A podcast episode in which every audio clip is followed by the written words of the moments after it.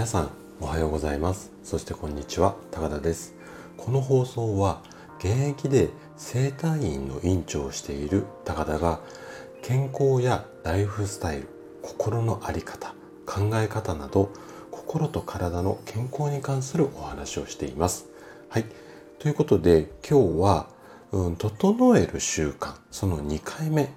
の話ですね。えっと、お題としては情報と収納について話をしていきたいなというふうに思います。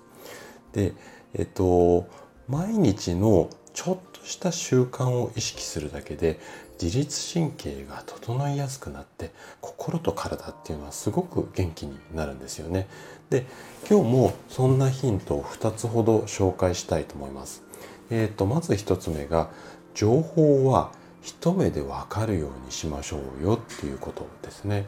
で2つ目のヒントは収納場所を決めましょうね。まあ、こんなお話ですね。で今日もできるだけこう専門用語とか使わないで分かりやすく話をするつもりなんですけどももし疑問質問などありましたらお気軽にコメントいただければというふうに思います。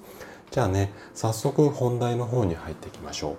まず一つ目の自律神経を、うん、整えるヒントですね。情報は一目でわかるようにする。まあ、このお話ですよね。でね、えっと、何かこう、例えばなんですけども、使おうと思った資料を、あれどこにしまったんだっけ？まあ、あなたはこんな経験ってありませんかね？私結構やることが多かったんですね。あの、その昔営業マンをやってたんですけども、本当に資料どこにしまったかってすごくこう探すっていうか、うんと覚えてられなくってあれどこやったっけなどこやったっけなっていうふうにやってた記憶があるんですけどもでねなうんと実はね私たち人間っていうのは欲しい情報を探すためにかなり多くの時間を1日で使っているこれはねいろんな研究データで明らかになっているんですよね。でこの探し物に多くの時間をかけてしまうと仕事の効率が落ちることもそうなんですけどもその探しているその行為をしているその時間に私たちの体っていうのはこんなような状態になってしまうんですよ。どんな状態かっていうと例えばすごくイライラしてしまったりとかあとは探し物がうんと見つかんなくって焦ってドキドキしてしまったりとかあとはその探していることによってその後のまあスケジュールっていうんですかね予定に例えば間に行くのに間に合わなかったりっていうふうに思って不安になったりとかあとこれ見つかんなかったらどうしようあ最悪のケースはててててみたいな感じでこれもまた不安になったり。要はこうドキドキうんイライラワクワクはちょっと違うか、うん、要はこう心が乱れてしまうんですよね。で心が乱れるっていうことは当然自律神経も乱れ放題になりますよね。であの前回もお話ししたんですけども自律神経っていうのは一度乱れるとなかなか戻りづらいんですよ。でこれもねいろんな研究データがあるんですけどもある大学病院の、まあ、研究データによると一度イライラしてしまうと3時間は元に戻らないこんなデータもあるぐらいなんですよ。でねこうんと今回のその探し物に関して、えっと、おすすめな方法なんですけども欲しい情報であったりだとかあとは欲しいものに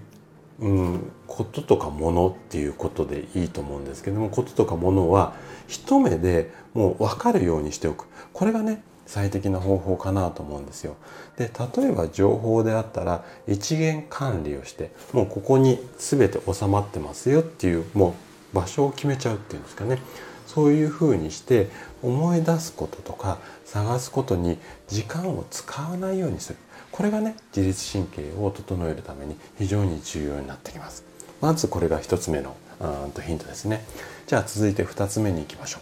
う。2つ目は収納場所を決めましょうね。まあこんなことなんですけども。でこれまで昨日も含めてお話ししてきた整理だとか片付け。この基本っていうのは結局のところあるべき場所に情報だとか物がある。こういった状態になっていれば乱れづらいですよ、まあ、この考えっていうのが非常に大切なんですよね。でね乱れやすい方の多くっていう多くの多くの乱れやすい方っていうのが情報だとか物っていうのが整理されていない。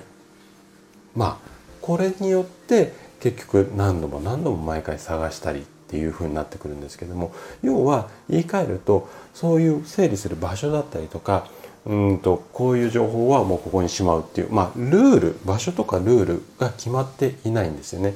なのでその場その場で対応してしまうことによって毎回毎回イライラしてしまうこの辺がいわゆるこう悪循環になってしまう。なので片付けたり整理をするっていうことを心がけるんではなくってこんなことを意識するようにしてみたらどうでしょうかね。例えば置く場所あとは情報はここにしまうとかこういったルールをもうあらかじめ決めちゃうんですよね。でそれを習慣化する。でその習慣が身につくだけでイライラが少なくなって自律神経が整うようになる。もうこれでバッチリ OK ですね。はい。ということで今回は情報と収納についてお話をさせていただきました。最後まで聞いていただいたあなたがですねしっかりと、まあ、ルールを決めることで快適な毎日を過ごせるようになります。是非心と体を健康にして笑顔で過ごすようにしましょう。今日も最後まで聞いていただきありがとうございました。